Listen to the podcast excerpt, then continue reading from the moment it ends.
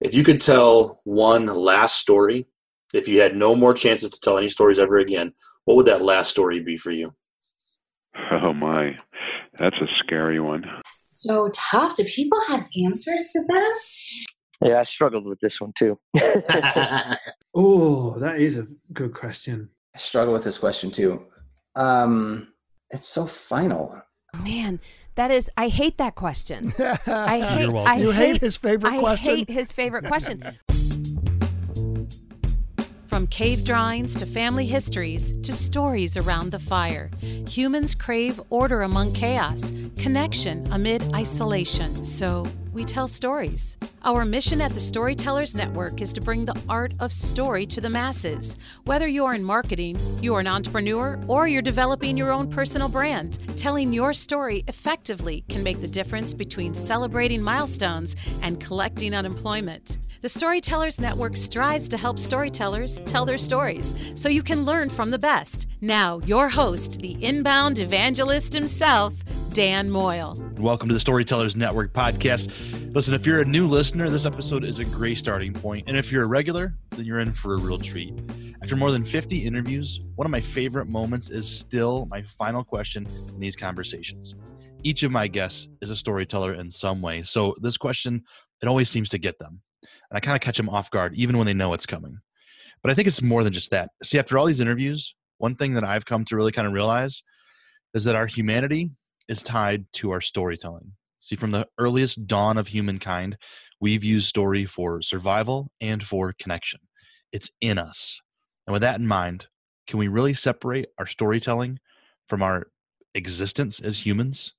Well, I wanted to go back to each episode over this last year and listen to every person's answer to this question. I think it says a lot about each of them, from sharing faith to telling a family story, from the simple to the complex. When I ask, if you could only tell one last story, what would that story be? I am genuinely intrigued and on the edge of my seat for every single answer. And I hope you feel the same way.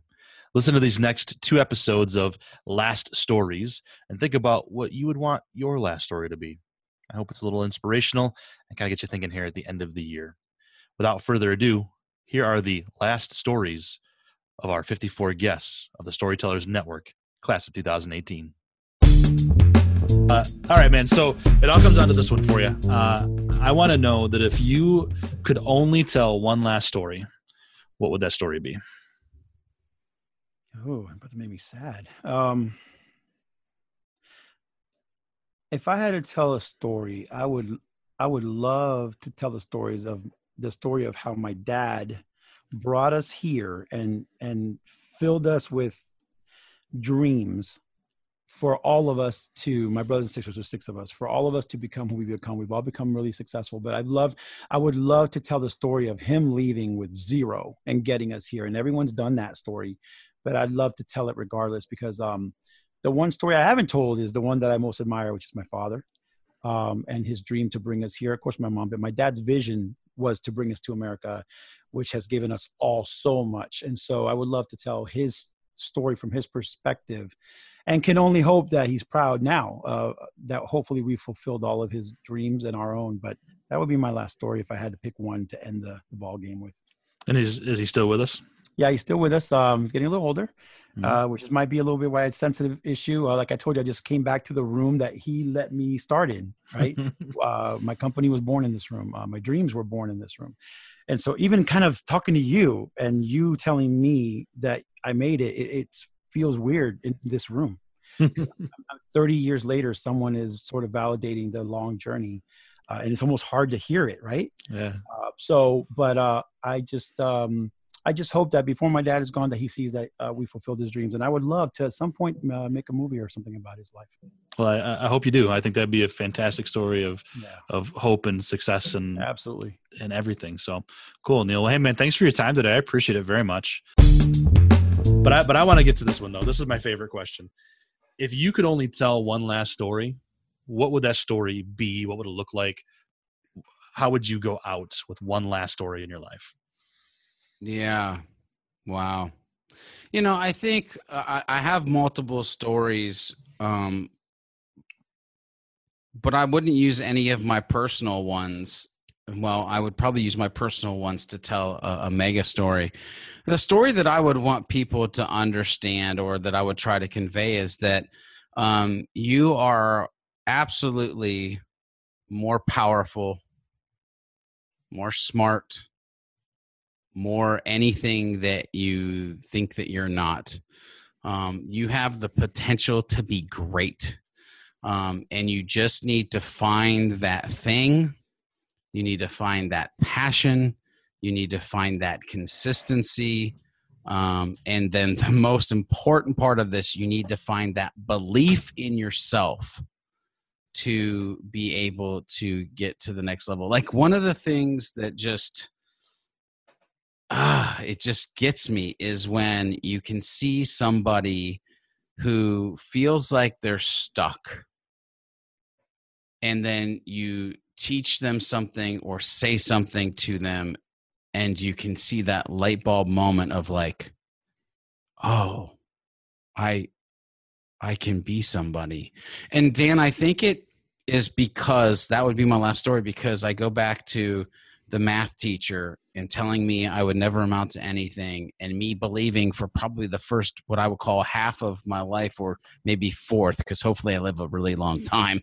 Um, but but for that, you know, twenty to twenty six years, uh, first part of my life, believing like, man, I'm I'm just I'm gonna be nothing. Like I'm gonna work a dirt job and I'm gonna have a dirt house and I probably will never be happy and I don't deserve to be happy.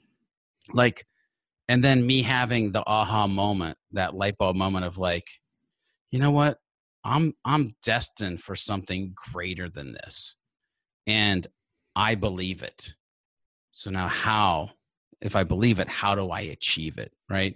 And there's this whole other thing that, and if, if this, if you hear this and this is like, ooh, I want to know more, then you can hit me up on the socials. But it comes down to this thing that uh, I, I'm starting to go with in my mind is that everybody wants to dream, right? And we should dream big, even though I posted that to people the other day, quit dreaming big, but there was a reason. Uh, you have to dream big. Once you have your big dream, you've got to kind of pull that big dream into goals. Yeah. And then out of those goals, you have to create musts. There's three layers. Like if you if you feel you're destined to be more than you are right now, then those are the three layers. It's dreams, goals, and musts. And that is a mic drop story right there. Boom. Um, that's good, man. I like that that last story of helping. What what it comes back to is helping others see themselves as bigger right? Yes. Positivity in the world, helping you staying humble. Um, I love it, man. Yeah. I do want to ask you one last question though. Um, yeah. I, I want to get I want to get to your to your uh, choke up moment. Maybe I don't know. we'll see.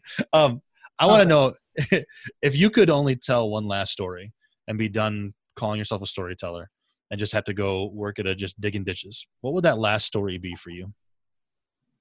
Oh, be a story about a guy who had only one story to tell and had to go dig ditches. That'd be tragic. Um, um, you know, I think for me, I think the heart of what you're saying is what's the essence of of a story that inspires you in some ways. Kind of like uh, Sam Phillips telling Johnny Cash in the movie Walk the Line, like, "What would you say? What song would you sing if you're in a ditch?" Um, which that didn't really happen that way. I'm a pretty big student of Johnny Cash. Yeah. And uh, anyway, I'd probably do something about Johnny Cash actually. Yeah. Uh, I find stories of of I think we all are drawn to like redemption stories. Um, and I think that's why probably I get excited about like anything Johnny Cash because his life was such a train wreck for so long, and uh, to go out on top. I actually just did. Um, I'll answer your question this way because frankly I don't know. But here's what I'll say. I uh, I did a talk about this at a at an event of like six months ago. I find Johnny Cash's life super fascinating because he did everything he possibly could to ruin it, um, in every way. He was an awful husband, not only to his first wife, but he was an awful husband to June. She had a tremendous amount of grace for him. Um, he did have a relationship with with Jesus, and and you know I do think that was true, 100%. It seems accurate, but he was a very sinful, vice filled person. um, honestly up until the end. Um, and but you know, God saw to it that he could stay on the earth long enough to have an artistic redemption. And so, um, so you're doing it. I'm getting all choked up a little bit. You can't tell yet, but I am. Um, I did a talk on this though because I find it so awesome that the fact that he got to hang on long enough to have an artistic redemption at the end of his career by working with Rick Rubin and doing the American recordings. And, I think it just really fascinates me because there's so many wonderful artistic celebrities and you know people that end up committing suicide or ending their life early because I don't know why. I, I can't even get in their headspace to think why I want to do that. But like it's always tragic. And I think at some point deep down they're having this wager of, you know, should I burn out bright or should I fade away? I think celebrities have such a fear of becoming irrelevant and that can be damaging to an ego who has like had their name in marquees and, and had all the fame and glory and then for their ego to sustain sustain um, that fall from that peak so johnny cash very similar to a lot of celebrities whose career fell off from the mid 70s up until about 1995 he was completely irrelevant culturally.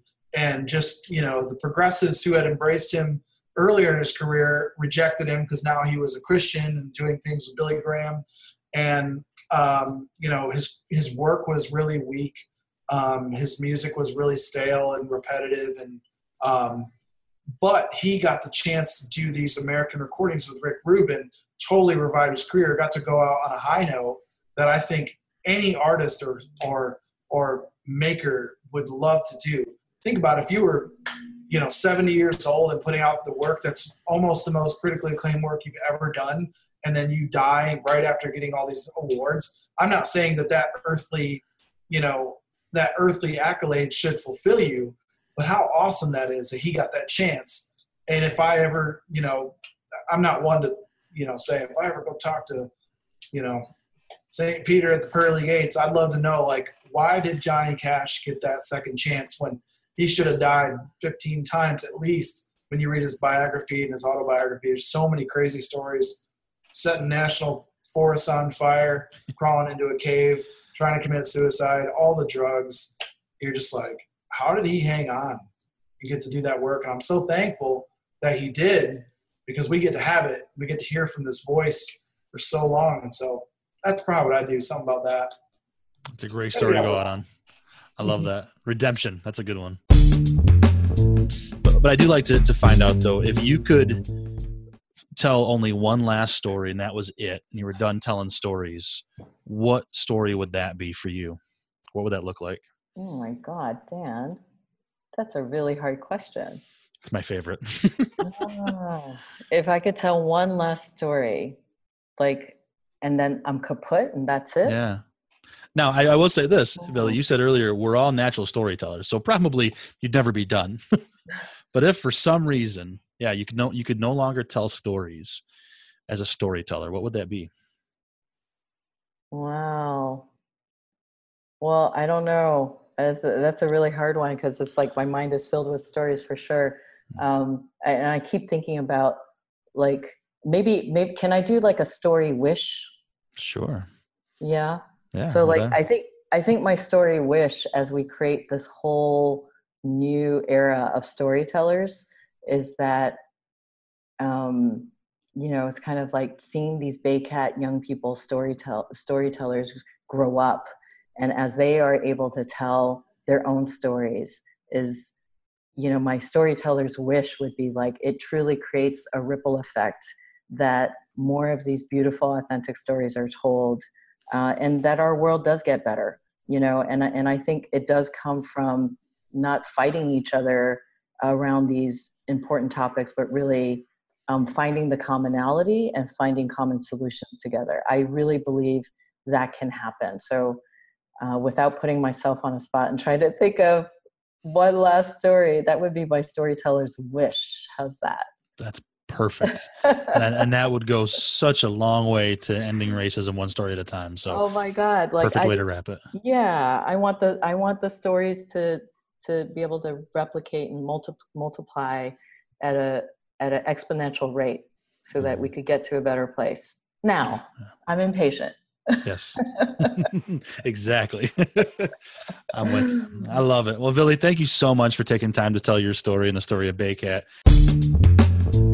As always, the time goes way too fast. Um, I, I want to ask you my my big my my my BHAG, my big hairy audacious mm-hmm. goal uh, question. Uh, and I know it's theoretical because you could never stop telling stories. Again, it's in your. DNA, brother if if you could only tell one last story, whether it's professionally or personally, and, and be done telling stories, what would be your last story that you told? Uh, the last story that I told. Um, that's a really uh, that's a really tough one because um, because there are so many. Um, but what I'll tell is, uh, I'm going to tell it.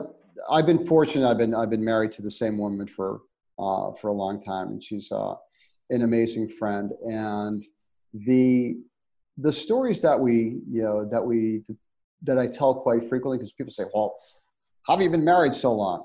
And uh, and you know what I don't like is everybody says, "Well, somebody that your wife should be a saint being married to you for that long." Dan, I don't think I was I was that bad.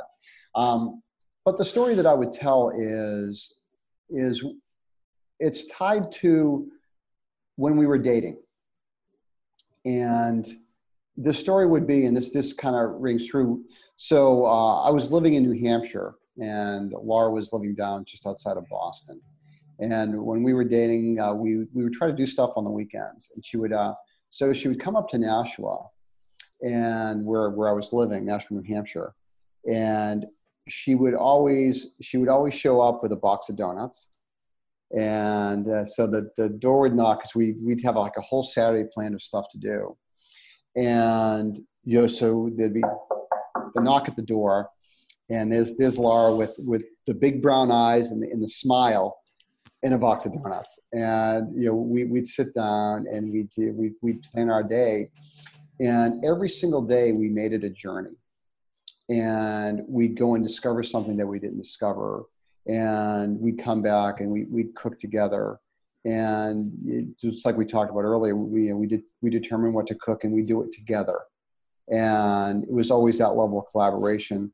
You know so the, the story is always about you know, you know the, the impact that laura had on me was based on you know her kind of joining the journey and having her story tying it and weaving our stories early on. And we realized that the two stories together um, are absolute harmony. So, and I think so. My story is joining the story with with somebody that I care about. And for everybody out there, it's you know you know think about it. And you know I've had friends that you know have had some challenges with relationships and things like that.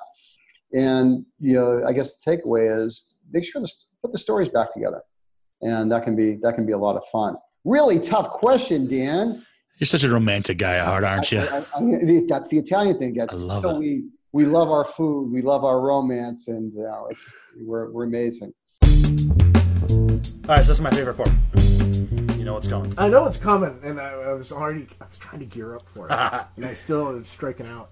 If you could, if, if somebody told you you can no longer tell stories, that you were done doing that, whether it's professionally or whatever, what would that last story look like for you, personally, professionally, whatever? What would your last story be that you would share? I did think about this. And I think, you know, if I had the chance, and, and I have half of the chance now, is to go back and tell my mom and dad's story. You know, my mom passed away in 2011, and I think, you know, there's a. She had an incredible story about me, and, it, and it's not the story of me, it, it's more the story of her, how I was born in a snowstorm. And in January, and uh, my dad had gotten both cars stuck in the driveway. My mom, having contraction, has to walk two miles to the nearest main road. Well, no, it was about a mile to the nearest main road to where a waiting ambulance that couldn't get down her subdivision street was waiting for her and um, consequently, I heard about this every birthday. Just an FYI, I've heard about it every birthday, And so my mom was walking in my dad's footsteps, and my dad's six two, my mom's five one. So the snow is up to her waist. They get out to this main road. They get to, into the ambulance. They're driving down the main road to the hospital, and the gas tank is ripped off of the ambulance by a snowdrift. They're dead. They're just they're dead in the water on this road, and um, and they can't even turn the ambulance on to keep the the, the ambulance warm because it's got no gas. The, the gas tank's gone. Well, apparently there was a, a house on the corner where the where the ambulance had, had stopped, and uh, she offered her home to my mom and dad. So they were in there for a while. And this is old school. This is back in the '60s, and so um, a, an orange snowplow came, and uh, one of those big ones that you see, and here my mom is, you know, in contractions, crawling up into a snowplow to get to the hospital to have me, and then um, it got stuck. and another snowplow had to come to get the first snowplow out, and the two of them were able to move the snow off to the side enough to get my mom to the hospital. Uh, her obstetrician came in via snowmobile, and um, and then and then so that whole story of having me, and then as it turned out, 18 hours later, they discovered that I had a birth defect, and they gave me a 50-50 chance of surviving. So I ended up having to go into surgery, and I was at the hospital for a good month. I didn't come home, and that whole story, um, my mom, and I would love, you know, I never got it recorded, but it'd be cool to have her tell that story, you know, Mm-hmm. you know. So that would probably be because you know, and I know it's about me, but to me, it's more about her and her strength to go through all of that for me. Yeah. So that's that's my moment. Oh man, I love it. So uh, I want to know my, my my big question for you, Rick, uh, is is if you could only tell one last story and then you were done being a storyteller, what would that story be for you? Oh boy, that's a that's a good one. Um, you guys me some good questions. Thanks. That's for, for to, to date myself a little bit. That's my Barbara Walters moment. Oh, is it? Yeah. The uh, no, I you and I both know we're both uh, who uh, Barbara Walters. Uh, Yeah. she, she was an amazing in, interviewer. Um, y- you know, hmm, that's a you caught me off guard here. I uh, I I because I have a lot of different different stories and things, but um, I I I I would just default and and again I don't want to be repetitious. Uh, I think probably for me what the the highlight of my business career and I've done a lot of fun things and everything was when I was able to build the um, uh, Juice Man business and uh, Trillium Health Products, and this is back again in the early 90s. But a really funny story on how that first got started. Uh, I, I ran into a guy named Jay Kordich, who was actually known as the Juice Man. And again, if any of your listeners are older, he's a guy with the big bushy eyebrows and and um, basically uh, was a fantastic spokesperson for the product. So I was uh, broke at the time and and trying to start this business. And I ran into uh, Jay and I, I said, okay, I'll do the business part, you do the talking part. And so the very first thing I did uh, was uh, I was able, I knew some friends that had a small PR firm in New York and were able to book them on a talk show in in New York called the Richard Bey Show, and it was on a, a super station called WWOR. And Jay got on there and brought his juicer with him, and basically uh, created lots of juices. And and the, it was supposed to be a five minute segment and expanded to about a 15 minute segment. And at the end of the segment, uh, Jay said, I just again pre-internet. Um, uh, send a dollar, a, pre, a pre-addressed stamp envelope with a dollar, and I'll send you out my 12 favorite juice recipes. And the station put our um, post office box address up for about probably 25 seconds. And this happened Uh, again, this is going back to 1989, but it happened a week before, right, right about this time is actually right the, the weekend right before the 4th of July holiday.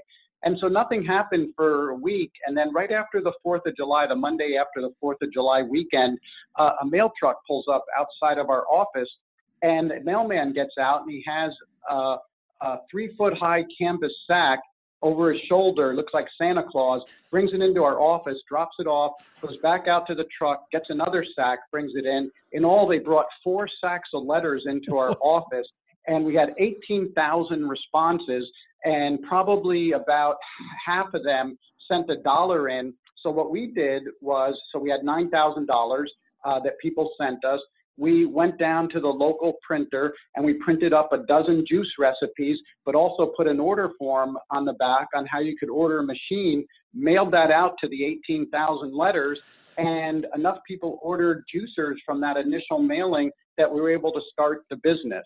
So um, that's a fun story that I like to, to tell about how we started the uh, Trillium Health products in the juice business. Oh, that's awesome! I could just picture it, but walking like Santa Claus. Wait, how many bags? How many bags? like that's awesome, and al- almost by yeah. accident. It sounds like, you know. Yeah, I mean, a- I mean, absolutely. I mean, yeah, there were a lot of things that just came together correctly, uh, and the fact that the TV station, you know, put up our post office address, and uh, you know, and then we just basically uh, were able to take advantage of of the interest in it and and respond to it. And and again, you know, from a marketing perspective, that's a great story. And if there was an internet uh, back when we were doing it, we would have basically sent people to a website, and and and it, and and logistically everything would have been more simply. So the techniques still work. Uh, the delivery vehicles have just changed.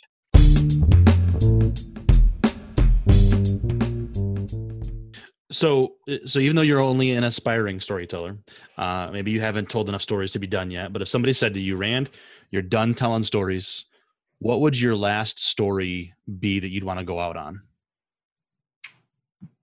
What would that look like for you? Um, i mean it, it would it would definitely be um, it would definitely be the story of my my sort of romance with geraldine.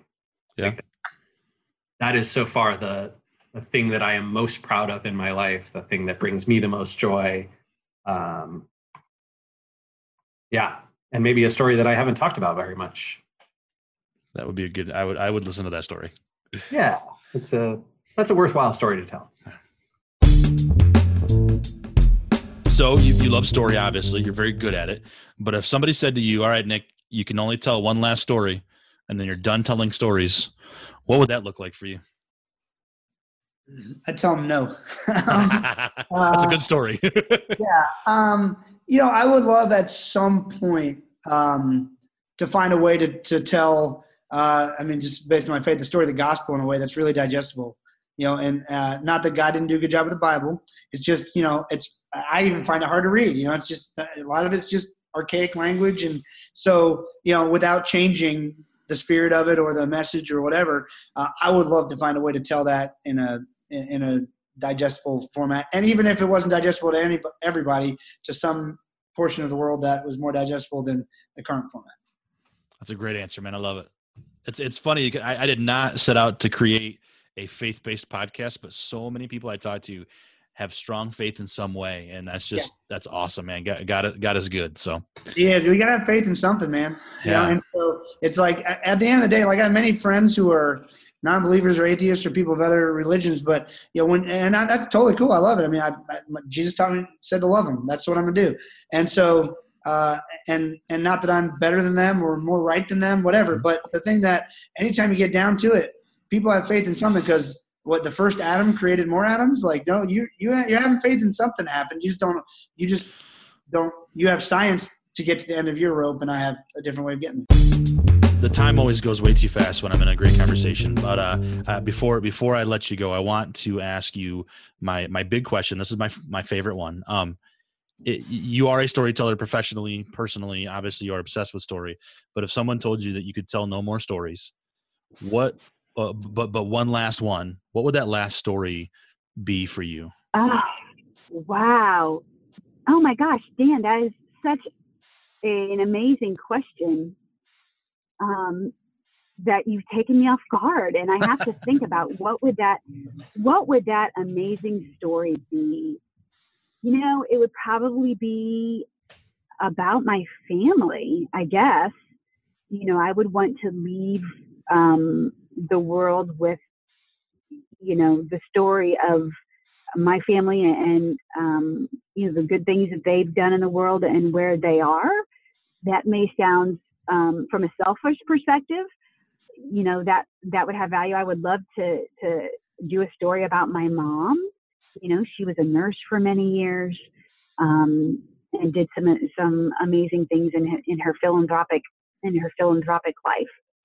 And then from a um, non-selfish perspective, uh, I would love to be able to tell more stories about the the people who are um, not able to physically travel. Some of the veterans that we encounter, you know, on a, a, a weekly basis, who aren't able to get out and, and do more things. Those we're losing those guys at a rate of 500 a day nationwide, less than that because many of them have now passed away. World War II veterans are passing away at an alarming rate, and pretty soon all of those stories are going to be gone. And there are great efforts underway to try to capture them before they go. But that would be, you know, um, if I had the ability to wave a magic wand, I would say I would want all of those veteran stories to be captured um, in a way that you know people could truly understand what they went through and the sacrifices that they made for their their country um, so long ago. Hmm. So basically, you you you won't stop telling stories. What that comes down to, which is great. which is great. no, and even you know, even though I'm not working at a TV station anymore and under a deadline of of turning stories, you know, as a, a business person and um, with our product Helium, you're always a, you're always a storyteller, mm. always. So if somebody said to you, Dominick, you're all done telling stories. You can't be a storyteller anymore, um, but you can tell one last one. We'll give you one more. What what hmm. uh, what would that last story be for you? A story. Hmm. Uh, that's quite a question. Um, the the way the way I would tell it is that whatever you want to achieve, it's possible. So many people have come from nothing, far, you know, far less, you know, far less talented, far less educated, far less um, fiscal resources, and they've achieved great things. J.K. Rowling's lived in her car. Abraham Lincoln lived in a log cabin. so you start to see, and that that would be, to me, my story that I would like to share is just that whatever you set out to achieve, it is possible. And I hope that I can help people achieve those things. I hope that I can change the world and uplift people, and we'll see what happens. Um, it's been a pleasure, Luke. Uh, you know, we, we got introduced by mutual friend uh, Chris Tatum, and I think it was a wise introduction. Uh, appreciate taking time today. I want to, before I let you go, uh, two things. Number one, I want to find out if if you were told tomorrow that you could n- tell no more stories, hmm. what, what, would be your last story you'd want told? Um, I think I would want to I uh, do something about the polar region. Uh, this is an area that I'm always has have always been fascinated about, and have always just that's like my end all be all. I've always joked that like if I get to do a story about polar bears, that'll be my last thing because there's no point of ever shooting more because it can't get better than that. um, and probably a little exaggeration, but I think that um, and obviously there's the you know the climate change side of everything like that. But for me, it's just the passion. Like I am passionate about that region of the world. I'm passionate about yeah the changes going on there, and as well as just the inhabitants of that uh, all the the animals, and I think it's just a fascinating region. So I think telling a story about that, um, the human uh, animal relationship up there, it would really be yeah my number one uh, story that I'd love to tell. That's a great one to go out on. Um, so I want to I want to ask you the big one. This is going to stump you, maybe, maybe not. If uh, if somebody told you, uh, Mike, you're all done telling stories, man, you got to find something else to do professionally uh, or just personally, what would that last story look like for you? What would what would you want to go out on with with one last story? it had to be something in the in the nonprofit sector, some kind of a do good story that's going to be like saving the world from this. I don't know, or you know, some kind of a fundraising that you know ends children homelessness. you know, like some kind of a PSA type of a thing that just go viral and uh, makes a social impact somehow. Well, I, I appreciate you taking the time today, Ed. This has been fascinating. It's great to reconnect. I want to I want to wrap up with one more though before I let you go. Yep. Uh, you're not getting off the hot seat yet. if uh, if somebody said to you, "All right, Ed, you're all done being a storyteller. You got to go do something else," and you had to tell your one last story, what would that story be for you going out on? What would be my last story to tell? Wow. You know what? It wouldn't have to be something epic as far as grandiose. It would have to be well written, first of all. It has to be well shot and edited.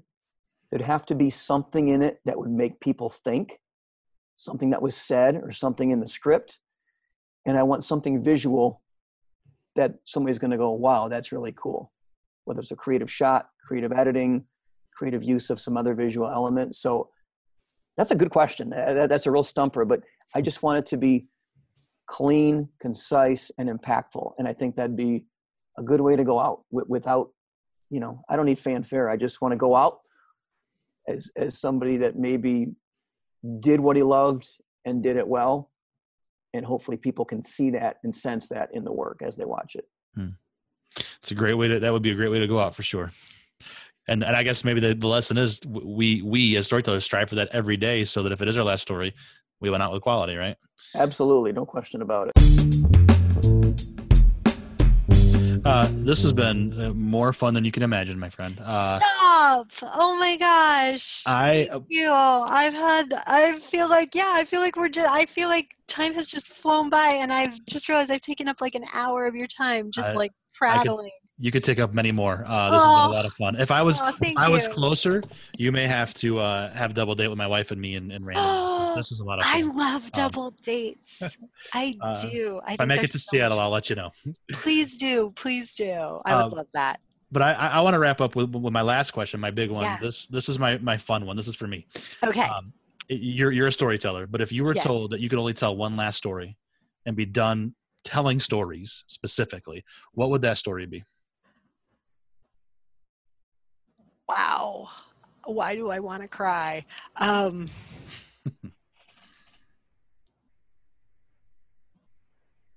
that is, um, I'm like so emotional by just that question.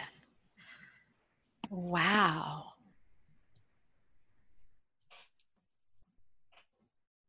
I could tell one last story. I think it would be the story about my first date with Rand, which I've told before, but I think it would be that. Yeah.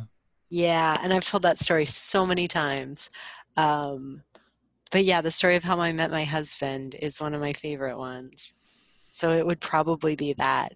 But I want to cheat, and I want to say that I would tell story of my relationship with my husband in real time or you know like and then like i have to keep telling it until that story ends. So you know like but um yeah i think i would tell i think i would tell the story of my first date with rand if i had one last story left to tell uh, which is funny because i basically told it in the book. So um but i don't know for some reason that made me that made me super emotional that made me so sad to think about wow. Would- yeah i need to i might need to reflect on that one what's your answer do you have an answer to that I, you know, it's funny because I've, after almost 40 interviews, I've heard everybody's different answers. Mm-hmm. I've heard so many good ways to say that and, and what that would be. One of my favorite was the, the, um, I asked uh, Al Getler uh, how what his would be, and he said it would be whatever happened yesterday.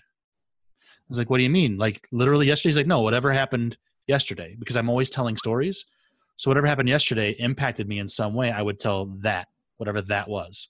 Like, wow. Um, or uh, I uh, Yeah, any yeah, they've all been incredible. And so I think for wow. me, I think for me at this point, at this particular point, my answer would be, um, I would want to tell a story about what I've learned from talking to storytellers. I would want to take all of this information over 40 interviews or whatever mm-hmm. and share one story about that with people to inspire and change their lives mm-hmm. so that I could go out on a high note. Oh, that's beautiful. Yeah, that's beautiful. And I think for me, like, so much of my life is around so much of my life centers around like this love story that I have with my husband, right? So much of it um, that if I only had one story left to tell, hmm. I just can't imagine that it would be anything but that one. Yeah. I love it. That that's really that's that's powerful, and it shows me that it's okay to be a romantic. Yeah, I mean, I'm a very cynical romantic, so it works, right? Like, I'm like, I'm like, I'm, I think I'm very realistic about it. I'm like, yeah. But um, what this reminds me of is uh, there's a Donna Tartt book, and I can't remember the name of it. The Secret Society. Mm-hmm. But there's a line in it where he's telling a story, and he says, um, he says something to the effect of, uh, I realized like this is the story I'm telling because basically I've looked at my life and I realize there's no other story left to tell. Hmm. And I just thought that was such a powerful statement. I was like, wow. So, yeah. Yeah. That's a good one. I love it. Yeah, I like thank that you line. so much. Yeah, now thank you for having me. That's cool. Um, so, so you, you use video, you use web, you use speech, uh, audio, you use all these different things to tell a story. But if somebody said to you, Sam, you can only tell one last story, what would that last story look like for you? You really should have read your prep doc. you know, um, what story would that be?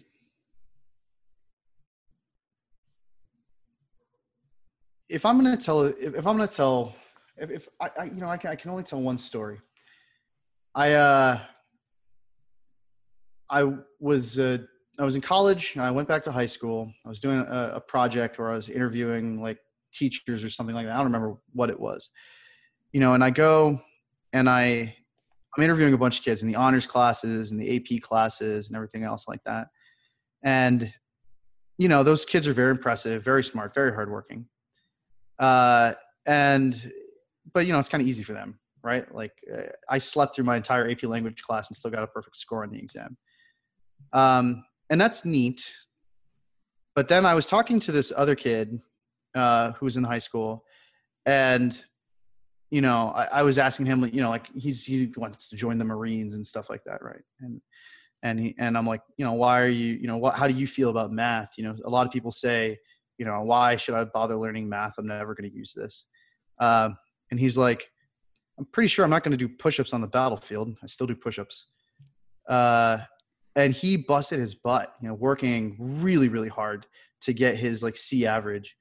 Um, you know, and I think that I've, I've always remembered that kid. I've always remembered that story versus all the other like smart slackers that I had met that are kind of funny, right? And it's funny to tell stories about, and I was one of them, right? Um, you know, versus somebody who doesn't do as well but tries a lot harder. They have the resilience, they have the strength of character, um, you know and and and especially to have that level of maturity to be like you know i'm he's functionally he's doing push-ups for his brain by learning something he's never going to use uh, in the future. Um, i think that is a kid that i think about a lot as somebody that i respect a lot more than somebody who's just smart. So congratulations whether nature or nurture you managed to become a genius like that's nice and all. Um, I'm I'm way more impressed by people who actually have to work for it, like that kid. If somebody told you now, maybe this would be easy for you because you don't label yourself as a storyteller. But if somebody said to you, "All right, Michael Stelzner, you're done telling stories. Mm-hmm. Give us one last one. What would your last story look like?" Holy cow! My last story. My last story would take place on the ridge of the Grand Canyon on the northern ridge I had, I was, well, to back up a, a, few hours earlier in the day, I was at the top of the ridge and it was snowing and I didn't have gloves. So I took my socks off, put them on my hands, and started hiking down the Grand Canyon. About a third of the way down, a sign says, "If you don't have a gallon of water, you likely will die, and we will not airlift you out. Are you sure you want to keep going?" I decided to keep going. As I'm coming down the canyon, I see people coming up out of the canyon looking like they're dead, and I'm thinking, "You're just not as prepared as I am, folks." So, eventually, get to the flat part of the Grand Canyon with some of my buddies, and it's now time to start going up. And I was like, "That wasn't that hard." of course i've been going down thousands and thousands and thousands and thousands and thousands of steps now it's time to start going up those steps and eventually i start realizing all the training that i had been doing was for nothing i my heart did not my my physical stature even though i was like 21 and in the best shape of my life i was not prepared and eventually uh, my friends start getting ahead of me and i start watching donkeys come past me and i'm thinking man there's some wisdom in the people that took those donkeys I find a little tree. I yell to one of my friends, hide some, hide some of that dried fruit, you know, in the next tree because it's going to be a while.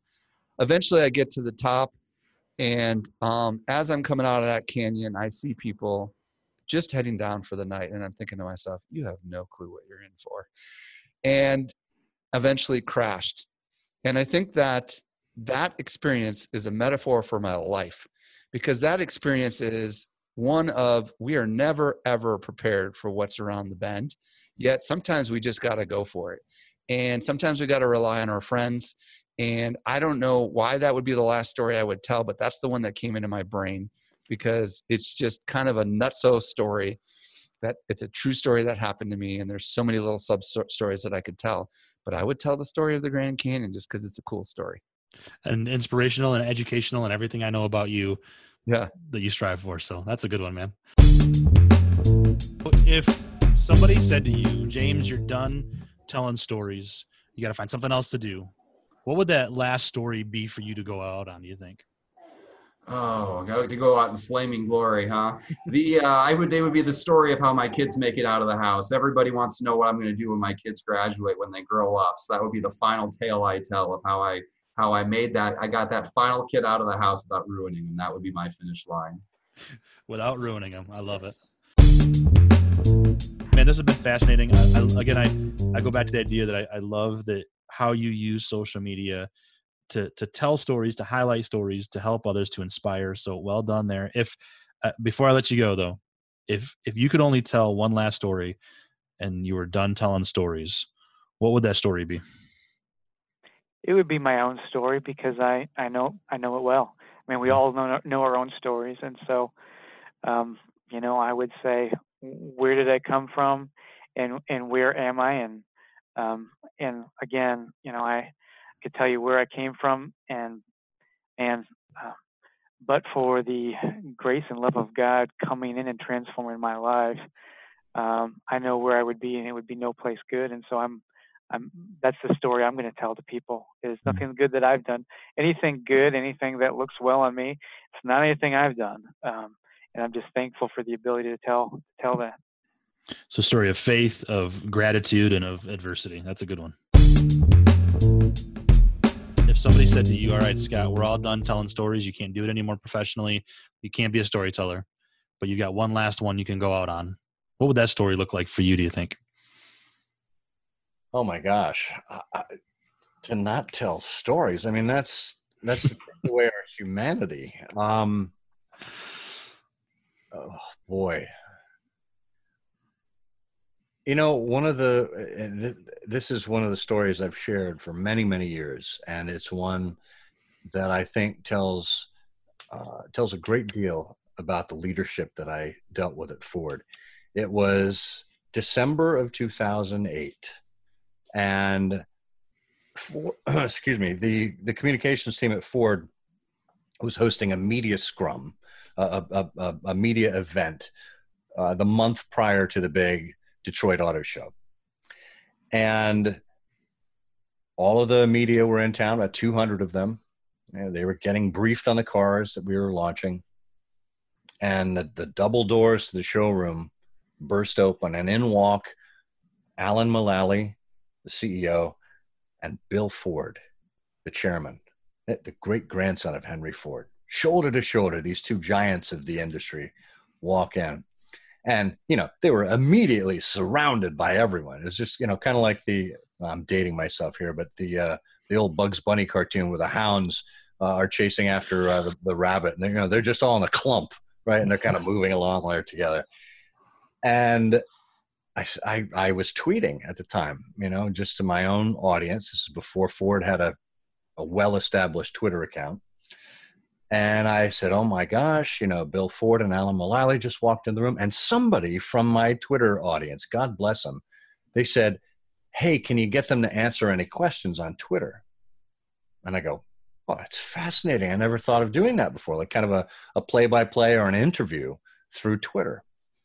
Uh, and again, December of 08, very, very early days. Mm-hmm. Um, at, you know, where Twitter felt like a village. so I went up to Alan's uh, communications director and I said, "Hey, do you think Alan would take some questions from the Twitter audience, like he is from these these uh, media, uh, after he's done?" She goes, "Yeah, catch him when he comes out." So the scrum breaks. Alan comes out, uh, and I go, "Hey, Alan." He goes, "Hey, Scott, how you doing? You just friendliest guy. You know, really made made it a point to know you."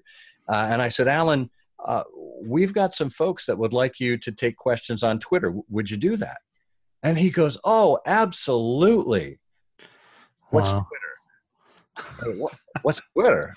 so, you know, I explained to him and he goes, Oh, that's, that's great. That's great. So right there, I saw that we had a leader who he got in his spirit. He, un, he understood the power of communication. It didn't matter what platform it was.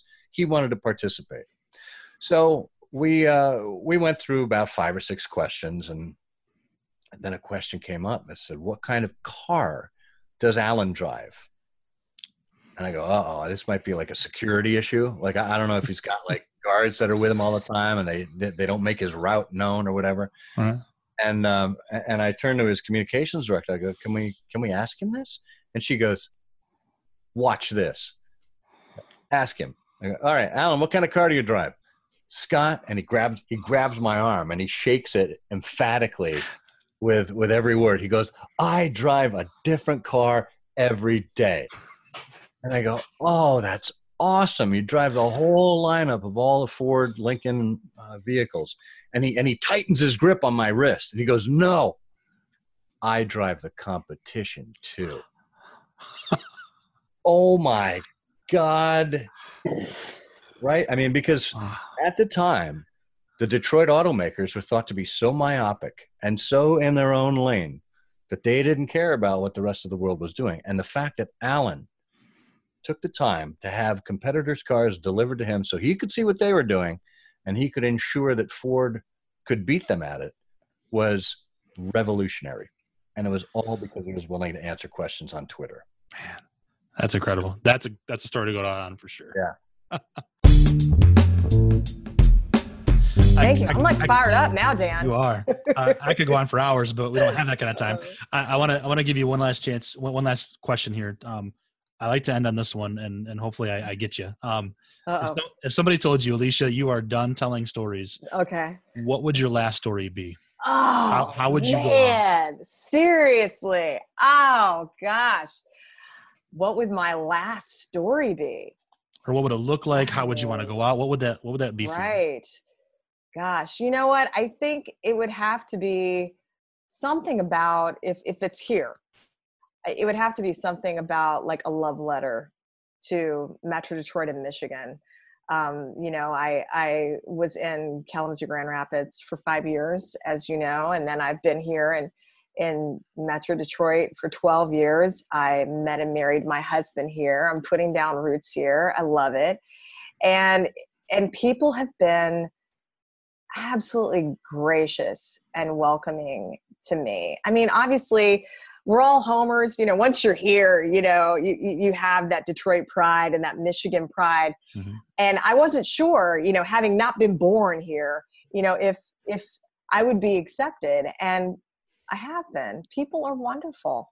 They are absolutely wonderful. Michiganders are some of the most generous people, you'll ever meet. Anytime, like, you know, we have the Mega March for Animals for the Michigan Humane Society coming up. People come out of the woodwork to come walk with us, uh, whether it's Race for the Cure in Detroit or even in Kalamazoo. We always had uh, folks show up for that and support great causes. Uh, you name it, Make a Wish, Michigan, Epilepsy Foundation of Michigan, some of the causes that I've been, you know, fortunate enough to work with.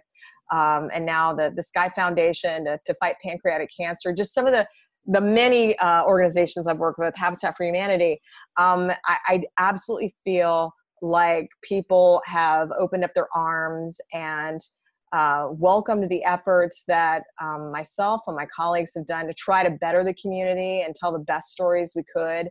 And at the end of the day, it's the stories about all of them. And when they turn on the TV in the morning to start their day, to put on their makeup with uh, me and my team in the background or to fix their kids breakfast before they catch the bus or you know to, to see what the weather's going to be like before they run outside for a jog. If they're doing it with us whether it's on tv whether it's on social media uh, that is such a privilege and honor and that would be probably what my my my final farewell would have to be all about because it's just um, gratefulness from my heart uh, to everyone in this area for being so good to me. That's awesome. That's a great way to go out. I love that Michigan pride. Yeah. well, welcome. Even though you're you you weren't born here, we love having you here. Thank you so much, Dan, awesome. and it's great to see you too. And, and, and I know you consider yourself a storyteller, but sort of not because you want to be helpful, not just a storyteller. But somebody said to you, "All right, Steph, we're done telling stories.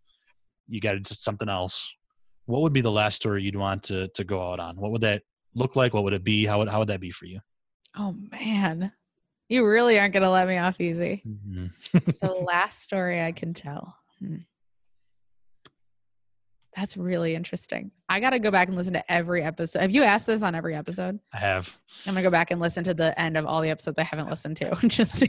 Actually, you know what I'm thinking about doing? Like truly, like just uh, so I'm thinking about for the at the end of the year when I've got basically no more guests and everybody's on Christmas break or whatever, and they just want to binge on stuff putting together a highlight reel of that answer for every yes. single yes that's a really that would make me right. want to go back and listen to the other All ones right. so definitely right. do that i'm gonna do that because uh, i've only listened to a couple and now i'm now i'm now i'm hooked oh man it's oh man i like my i don't want to say this but like i don't have any i don't have a story good enough to tell to answer that question i guess the story will be the story of my wedding that's about to happen and i'll uh, i'll tell it next time there you go uh, i think if i could only tell one more story aside from like my most recent airport horror story experience, I would probably tell the story of how my mom managed to unite our entire neighborhood when I was little around a holiday that no one else celebrates and bring kids together to perform and parents together to watch from all around our neighborhood like 50 kids 150 people in the audience to celebrate the first full moon after the first day of fall. Wow. That's and really if you want to hear the rest of it, I guess you'll have to come ask me about it. All right. I'll have to come to Chicago then real soon. Because I feel awesome. like it's uh it's not the story that's changed my life, but it's definitely something that's guided me through my life. And it sounds like maybe it's an inspiration. Be, you know, your mom did this to be to be kind, to connect, to do something cool and, and like that's what you do now as as a career i, I feel like so. Yeah and it's big surprise my mom's in marketing too so. oh there you go. Now if if somebody were to tell you that okay you're you're all done telling stories you've you've done it for a while you got to go move on to something else what would that last story look like for you? Hmm. how do you mean dan? How would how would you go out if you could no longer be a storyteller? Is, is that even possible i guess? I mean I, that's I, I like asking this question because I like hearing what people's last story might be, what it might look like, how they'd go go out in a flaming whatever. Okay, is, so is it even uh, is it even possible? No, it's not possible because we are continual storytellers. It's it's the nature of that neocortex, that brain that I was telling you. Mm-hmm. But if I reframe the question with your permission, Dan, sure. What story do I think I would like as a legacy? Mm. Uh, I would like to tell you a story. It's a, not that short an anecdote, but it's an interesting story. Uh, one of the one of the reasons I felt like I was qualified to write seven stories, and it's an interesting thing when you start to be an author, is you you have these feelings of self doubt, like you know, is there anything I have to say, right? Uh, yes. Uh, why would why would anyone want to even read it, you know? And I, I've had an experience that few salespeople have, and, and it's more by nature of my adventurous character. So you've kind of heard that I've lived and worked all over the world, and I have also jumped from industry to industry. So I've found myself in this sort of situation that every new salesperson finds themselves, which is you know nothing. You don't know about your company's products and services. You haven't got a clue about your client and you you have to sell something. You've got this target right? So and this is a very confronting situation. Well i've put myself through that five times. And and that's unusual right? Most people find a comfort area of business and they stick there right? And what i've discovered is that um, that there are stories that you need you need to seek out these stories you need to be able to tell your company story what is this company i'm working for who the hell are they you know how do i tell that story because that's what your client also wants to hear. They don't know your company. So when I was work, I, I went from selling high technology to selling cooking and cleaning and catering services in the oil and gas and mining industry. But we're not talking small contracts. We're talking 20, 30, 100 million dollar contracts. And what I noticed in these contracts, this is in Australia, mostly in remote Australia, big, big mining camps, tens, 30,000 people, big mining camps, and oil and gas camps. What I noticed in our contracts was we had a requirement to hire a certain proportion of Indigenous people. So in Australia, we have about 1.5% of our population are the original Australian inhabitants. They've been here for 50,000 years. You have something similar in the United States. Many countries have that situation. So there would be like this 5, 10, 15% requirement for, for hiring locals, and it was in the contract. And I was bidding on these big tenders. And what I noticed almost immediately was we were non compliant. We, we had a target of 10, we hit two. And I so start, you know, the engineer, you know, how's that? Why is that? And I got this sort of not very satisfactory answer, which was, it's impossible. We can't hit that target. So I started asking the clients, you know, so you know, you've you've put this in the tender why are you asking for that and you know what does it really mean for you and what i found was that they really wanted to hit those targets but they hadn't figured out how and none of their contractors had either they, they essentially put it out as like a hopeless problem you know we try and we fail. And so i had that kind of mullying around you know and if there's that's the like and for me with sales like an unsolved problem is something that that keeps going in my mind. And then i noticed one of our contracts which was up in the far northwest of western australia in an area called the kimberley and there's a mine there that that mines it's just about to finish production actually. It mines one of the fewest one of the only places in the world that mines pink diamonds and um, it's called argyle and they had nearly 50% indigenous pop, uh, participation in a 100 man workforce and i'm like wow how do they do that? And so I, am back in headquarters in Melbourne. No one really knew. So I go, well, I'm going to go and find out. So I flew there and I met the contract manager, John Musty. And I'm like, well, how do you manage to do this? And he took me through this, you know, explaining to me what it's like. He said, Mike, these people, the first problem I have is I get their application and a huge proportion of them have a criminal record. And we have a corporate rule that says you can't hire people with a criminal record. And so does the mining customer right? So uh, you know that's first strike. So i go to the head of security and i say look you know i've met this person. I'll vouch for them. They'll be inside the camp. They'll be okay. So i get past that. And then the next thing is um, they've never worked before. They've never held down a job so i split all of the jobs down into the tiniest little task maybe it's making a bed you're going to learn how to make a bed for the next few days. And then I add the tasks and then I get them out multiple tasks. And then finally, they, after a few months, they, they can do every job in the camp.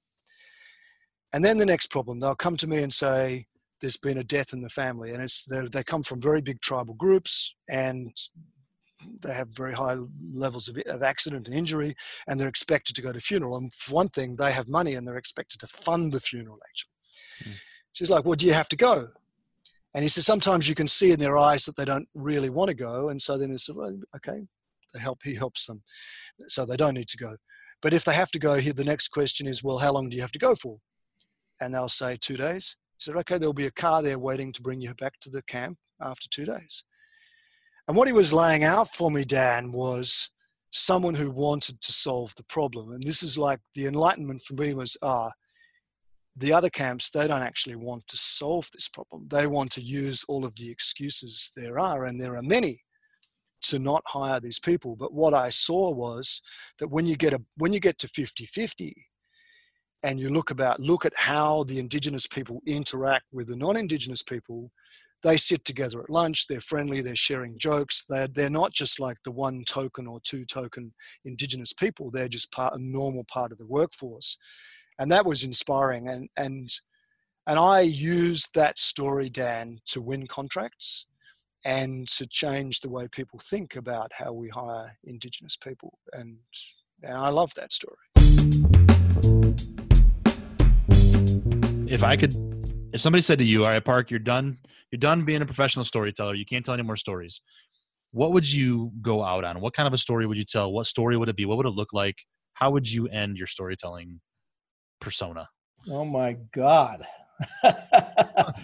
Hopefully, um, I would become somehow and magically an Olympic snow skier because I absolutely love snow skiing. And I said, you know what?